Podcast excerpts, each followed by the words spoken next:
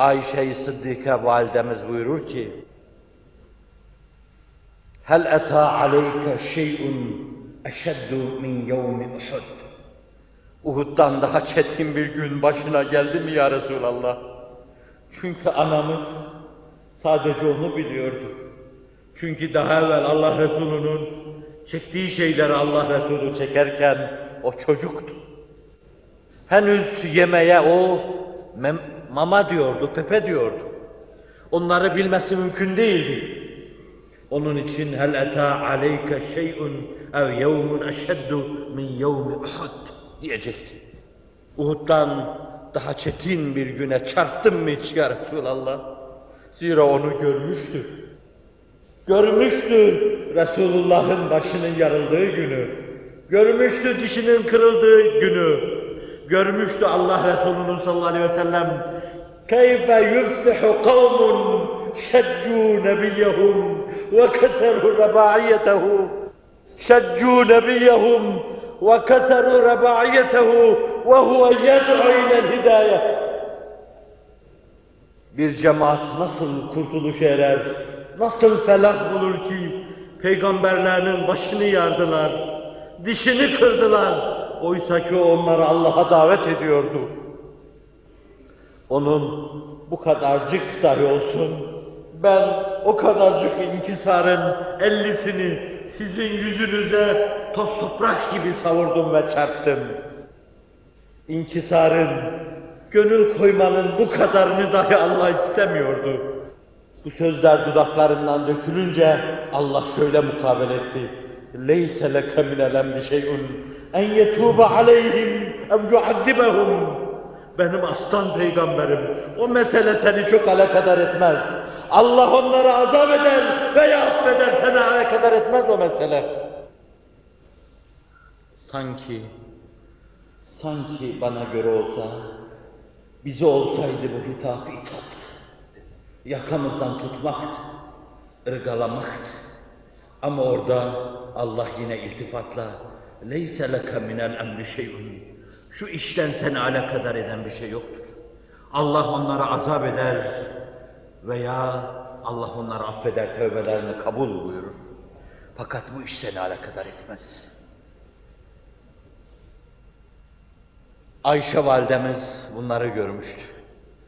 Bunları gördüğü için hel eta aleyke yevmun eşeddu min yevmi Uhud buyurmuştu.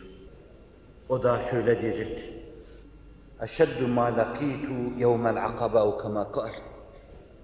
Kavminden çok şey gördüm ya Ayşe. En şiddetlisini de akabede gördüm. Siyer bu vakayı anlatırken vakanın sonunu Taif seyahatı ve Taif dönüşüyle alakalı gösteriyor. Fakat vaka Efendimizin dilinde anlatılırken yevmel akabe sözüyle işin içine giriliyor. Ve Abdi oğullarının yaptığı şeyleri Ayşe-i Muhtereme validemize hikaye ediyor. Mekke bütün bütün insaf kapılarını bana kapayınca kimse artık yüz vermiyordu. Gittiğim her yerden en tatlı bulduğum şey hüsnü kabul göstermeyen ekşi bir yüzdü. Onu tazarru ve niyazında ifade edecektir.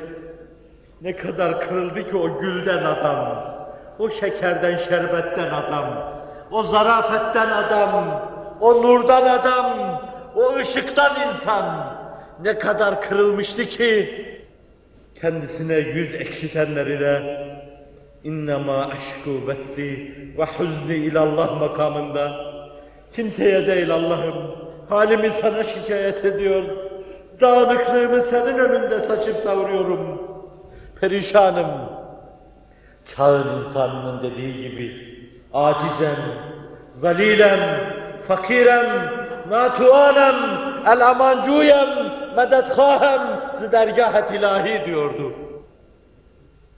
Allah'ı insanlara şikayet etmiyordu. Nefsini, mukavemetini, iradesini, ruh gücünü, hadiseler karşısında kendine göre, kendi ölçüleri içinde bana düşmez öyle demek. tutarlılığını innema eşku bethi ve huzni ilallah makamında Allah'a takdim ediyordu. Halimi sana şikayet ediyorum. Dağınıklığımı sana şikayet ediyorum.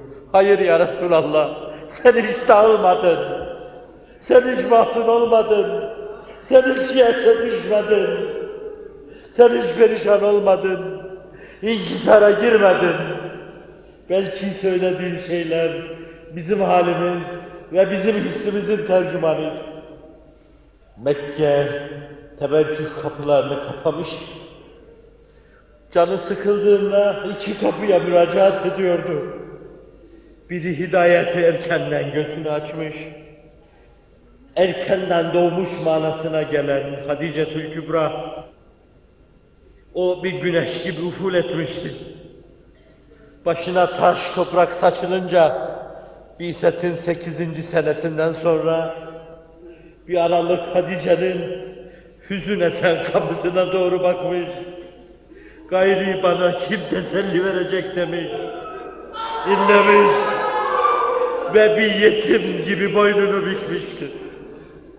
Siz isterseniz Duha suresinde Elem yecid yetimen feava ona göre tevil edebilirsiniz. Ve diğer kapı diğer kapı Hazreti Ebu Bekir Ebu Kuafe vakasında dediği gibi ne kadar arzu ederdim Ebu Talib'in hidayet vermesini. Ayağına dikenler batınca amcam derinlerdi.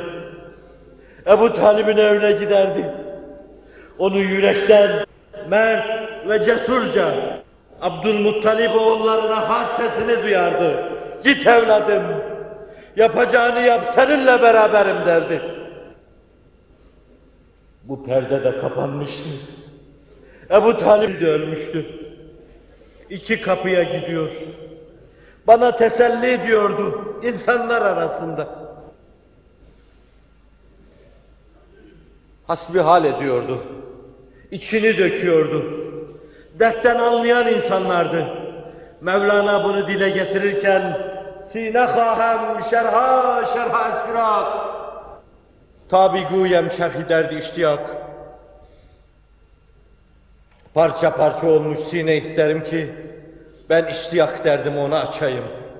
Sinesi parça parça olmayanlar ben derdimi açsam da derd anlamazlar ki. Parça parça sine isterim. Sine isterim ki derdimi şerh edeyim. Yoksa o Allah'a tevekkül etmişti. Allah'a güvenmiş ve Allah'a dayanmıştı. Allah her kapıyı kapatıyor ve tevekkülde onu ona yeni derinlikler kazandırıyor. Ama insan olarak diyorum. İnsan olarak Mekke'nin zaten bütün kapıları kapalıydı.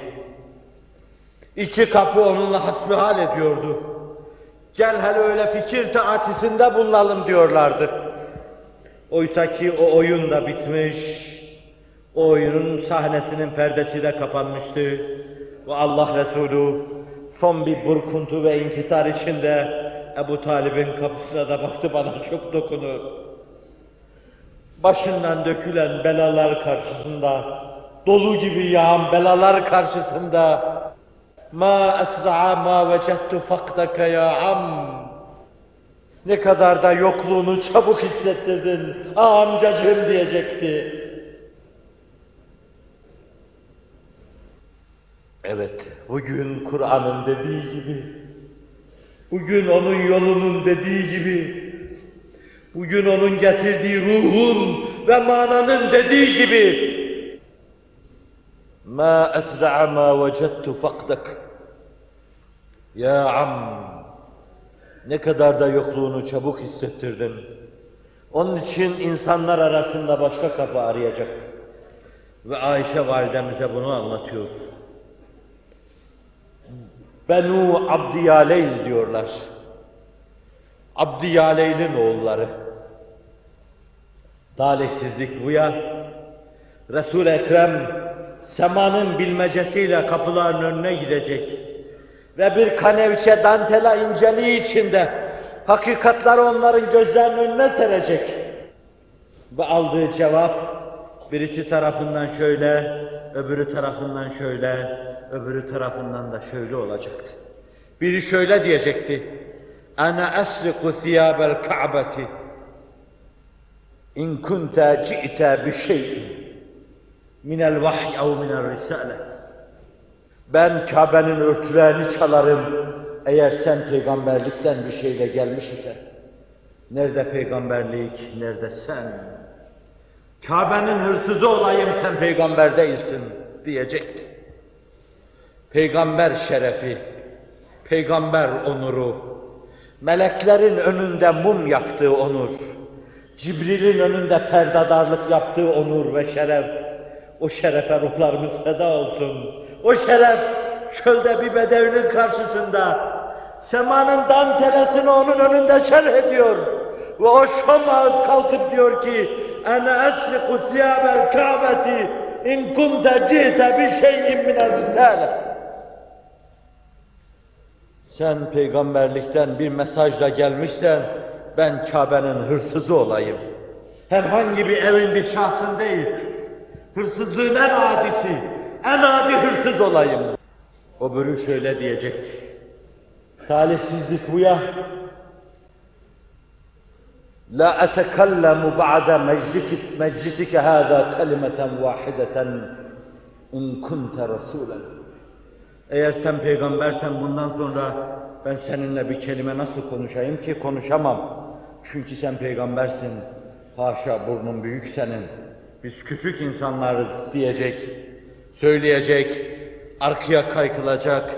Kahkaha atacak. Alaya mahsus. Kendi durumunu görmeyecek.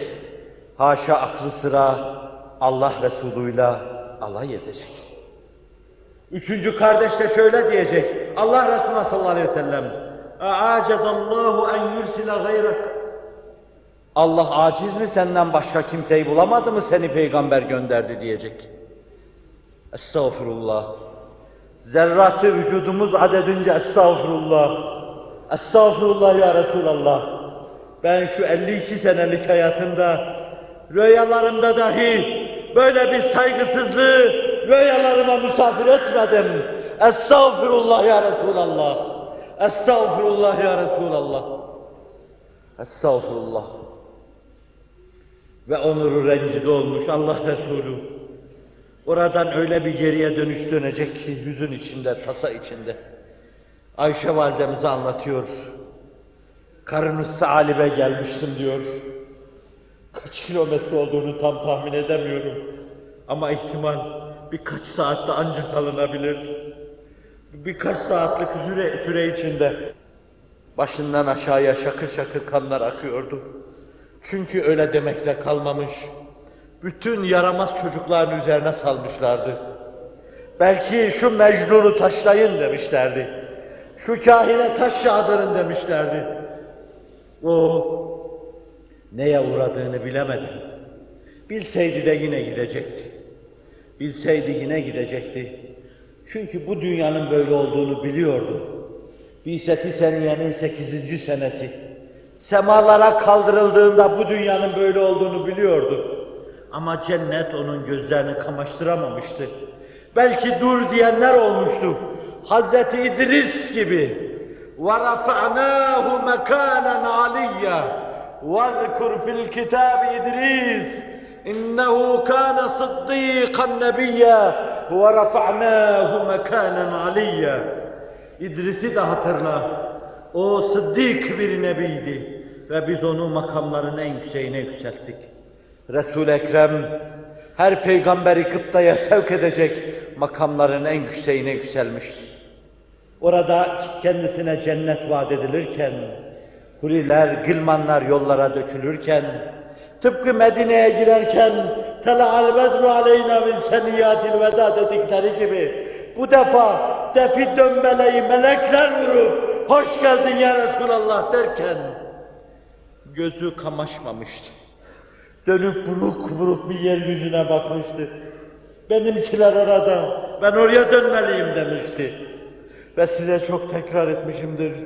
Büyük Veli Abdülkuddus, ben Allah'a yemin ediyorum ki, Hz. Muhammed'in ulaştığı o makama yükselseydim, vallahi, billahi, tallahi geriye dönmezdim diyecektir. Ama o geriye dönmüş. Ne dedim size? Karnı salibe kadar gözü bir şey görmeden koşa koşa gelmişti. Ayaklarından kanlar akıyordu. Ayağından akan kanı bile sonra o Kadir Şinas sahabi onu idrak edince o kanı bile yere dökmüyordu. Bedir'de onu alıp yüzlerine gözlerine sürüyorlardı. Belki o müsaade etseydi içeceklerdi. Kokladıkları zaman zaten mis gibi kokuduğuna, koktuğuna şahit oluyorlardı. Ama o yolları ıslata ıslata gelmişti karnı salibe kadar. Mahzundu. Gözünün önünde bir kere daha belki orada Ebu Talib'in hüzünle kapanan kapısı, Hatice'nin hüzünle kapanan kapısı bir kere daha tüllendi. Akabe'nin veya Taif'in hüzünle kapanan kapısı da tülleniyordu. Çetindi. Cennet yoluydu. Dikenliydi. Ama o göğüslemeye hazırdı. Bu mevzuda kararlıydı. Cehennem bile karşısına çıksa onu da aşmaya Allah'ın inayet ve keremiyle kararlıydı. Fakat hüzünlü bir gönüldü. Bazen objektif olamıyorum beni bağışlayın. Biri küfür ve dalalet hesabına hatta başka hesapla bir kitmirin gönlünü kırınca bile öyle içimize geliyor ki şurada adi bir gönül kırıldı. Şu caminin önünde kırılan bir testi kadar bile değeri yoktur. Ama bir gönüldür ya Rabbi. Kırdılar yine. Diyorsun. Diyorsun ve semanın dilinin çözülmesini ve hemen buna cevap verilmesini bekliyorsun. Kırılan kimin gönlüydü? Karnı salibe kadar arkasına bakmadan koşan kimdi? Gözünden kanlı yaş yerine vücudundan kan akıtarak koşan kimdi? Ve ne için bunlara katlanıyordu? İnsanlık için. Onun için rahatın bütün yolları açıktı. Huzurun, saadetin, mutluluğun yolları ve sarayları açıktı. Ama o senin için, güller içinde bu dikenli yola girmişti. Huzuru imanının verdiği itminanla. Belki hepimizden çok daha ilerideydi, çok daha coşkundu. Ama cismaniyeti, maddiyatı itibariyle ve bir de sunduğu mesajlar hüsnü kabul görmediğinden dolayı kalbi hüzün içindeydi. Başında neden sonra bir buludun kendisine gölge ettiğini hissetti. Bu gölge kıyamete kadar bizim de başımızda ve sayasını bizden eksik etmesin.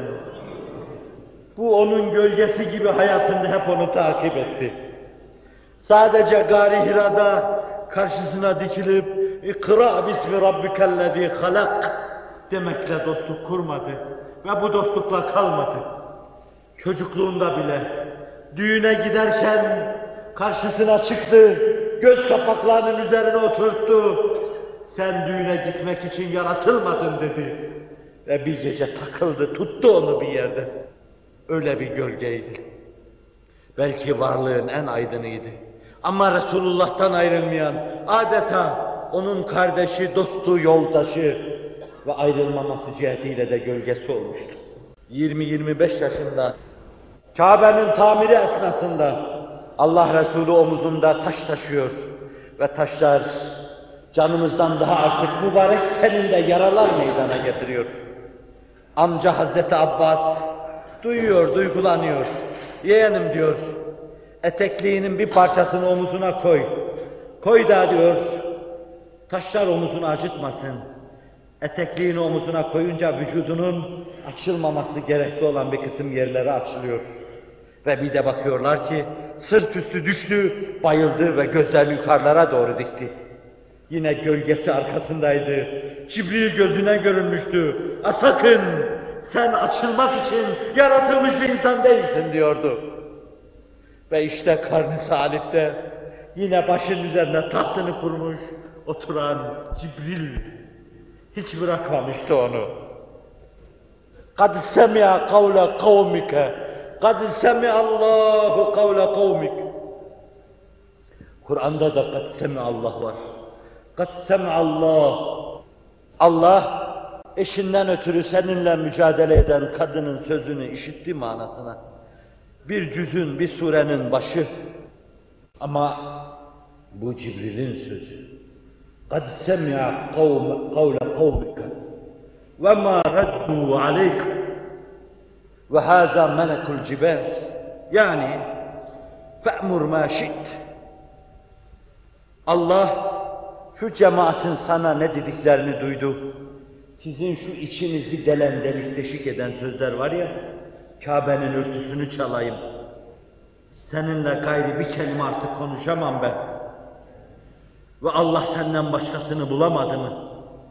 Allah bu sözleri duydu. Ve sana yaptıkları mukabeleyi de işitti, gördü. Ve işte dağlara müekkel melek. Ne arzu ediyorsan emret. Ve melek edeple geride duruyor. Cibril tanıttıktan sonra melek edeple duruyor. Ona karşı edepsizlerin sağır kulakları çınlasın. Kör gözlerine sokulsun. Duymayan vicdanlarına Allah duyarlılık ihsan eylesin. Dağlara müekkel melek, onları azametiyle temsil eden, onların tesbihlerini Allah'a sunan ve isterse onları yerinden kaldıracak olan bir melek, müthiş bir melek, kavi bir melek, kavi ve aziz bir melek. Cibril'in tanıtmadık, tanıtmasından sonra ancak bir adım ileriye atıyor. Naam kad semi'a kavmike ve ma raddu aleyke ya Resulallah ve ana melekul cibel. Allah evet ya Resulallah. Kavminin sana dediği ettiği şeyleri ve sana verdikleri cevabı duydu. Ben dağlara mekkel meleğim. Tuttu mu kaldırır başlarına korum. Yeri yaşanmaz hale getiririm. Allah'ın inayetiyle şak şak eder. Belalar fışkırtırım. Kalbinde hüzün vardı. Ve kalbi hüzünle buruluydu, buruktu. Ama buna rağmen o gerçek üzüntüyü, gerçek endişeyi meleğin böyle demesinden sonra duydu. İrkildi ve hemen sözü yetiştirdi. Asıl düşüncesini ortaya koydu. Bel ercu en yuhricallahu min eslabihim men ya'budu. Hayır belki Allah'tan umuyor ve bekliyorum. Bana şu kötülükleri yapanların, bunların olsun sulbünden kendisine ibadet eden birini çıkarsın ve kendisine kulluk yapsınlar. Bunlar bana taş yağdırdılar. Bunlar bana tükürük attılar. Başıma toz toprak saçtılar. Beni kan ter içinde bıraktılar.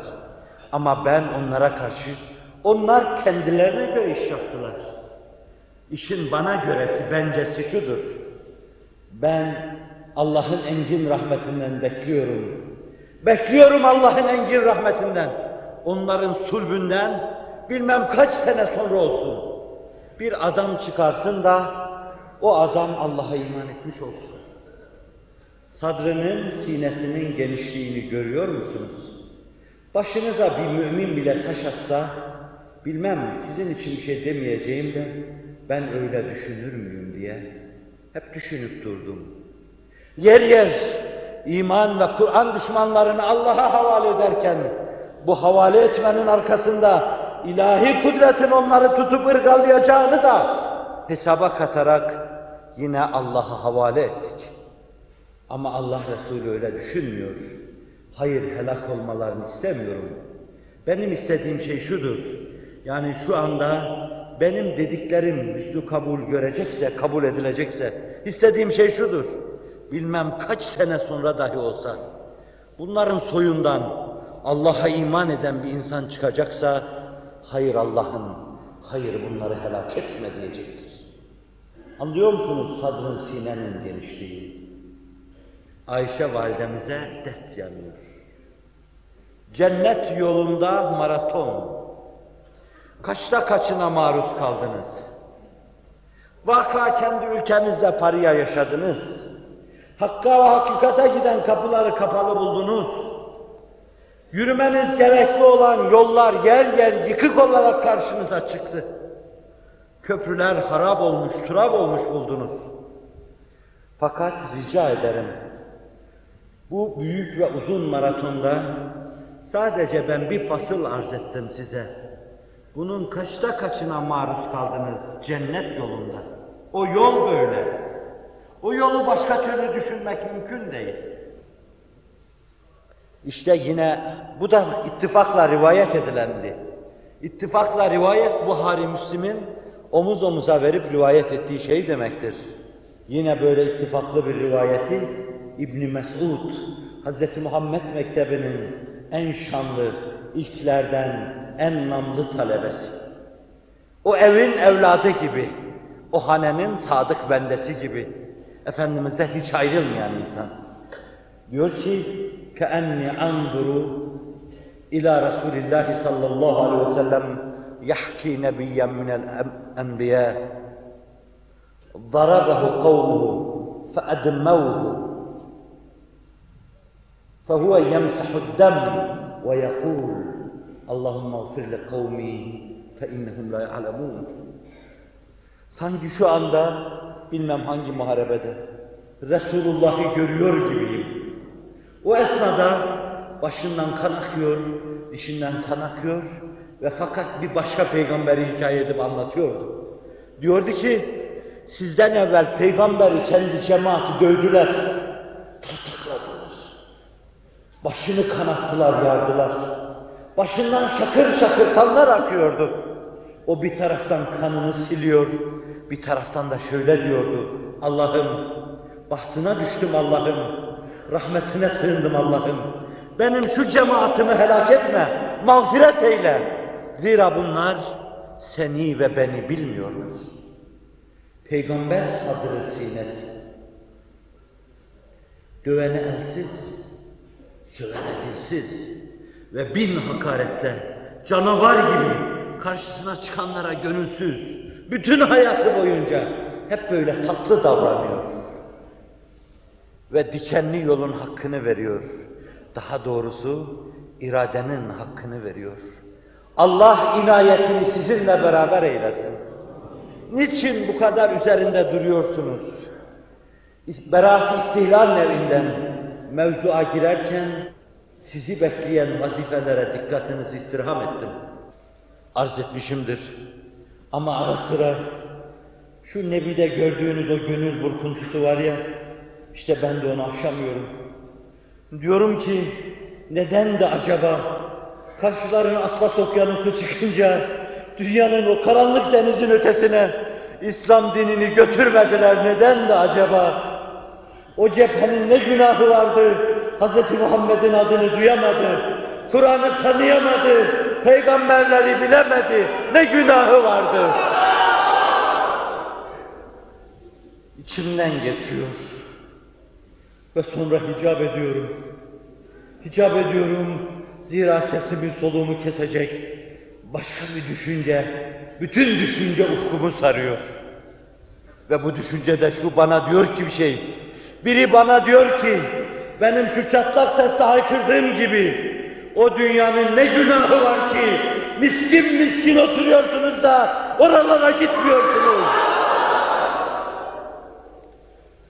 O dünyanın ne günahı var. Bu kürsüden birkaç pazar evvel yine bir çığlık halinde size seslenmiştim. Gidip de bir çığlık, bir çığlık olup dönen arkadaşlarımızın çığlığına tercüman olmaya çalışmıştım. Tacikistan'dan bir mısra söylemiş, Özbekistan adına bir beyit dile getirmiş, Türkistan adına bir mısra dile getirmiş, soydaşınızın, dindaşınızın dertlerini şerh etmeye çalışmıştım. Ne günahı var bu ülkelerin, ne günahı var ki kitap bekliyor, kitap bulamıyorlar. Band bekliyor, band bulamıyorlar. Kaset bekliyor, bulamıyorlar. Elifbe bekliyor, bulamıyorlar. Bir şer ağından kurtulurken başka bir şer ağı, içinden çıkılmaz örümcek ağı gibi ağını kurmuş, onları bekliyor. Bir girdaptan çıkacak, başka bir girdaba tutulacaklar. İmdadına koşmazsanız, diriler koşmadı imdadına, akif bir yerde ümitsizlik içinde, bari baba kalk sen koş der. Arnavutluk yanıyor, hem bu defa çok müthiş. Bu üçüncü yanışı. Yine yanıyor. Siz Arnavutluk'tan alın, Gümülcine İskeçe'ye uğrayın, Sofya'da biraz dolaşın, Cuma Bağla'da bir aram eyleyin, Kavala'da biraz durun dinlenin, harap olmuş mescitlerin temellerine bakın, hak ile yeksan olan medreselere bir selam çakın. Aheste revlik ettik, imdadınıza koşamadık deyin. Burkulun, gözyaşlarınız bir bulut olsun. Hasretle yanan sinelerin imdadına koşsun. Ve gülmekten utan. İslam dünyası ağlarken Allah aşkına gülmekten utanın. Dünyanız ağlarken Allah aşkına gülmekten utanın.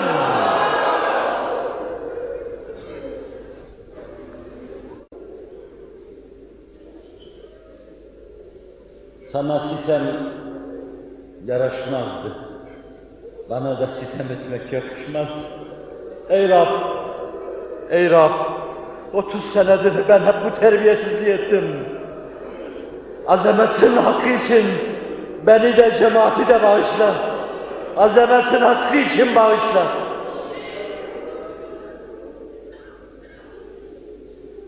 Ben maratona çıktığınız yolun çok çetin olduğunu size anlatıyorum. Sizi bekleyen işler adına mesuliyet ve mükellefiyetinizin sınırlarını gözünüzün önüne sermek için bir dertli sinesi delik birisi olarak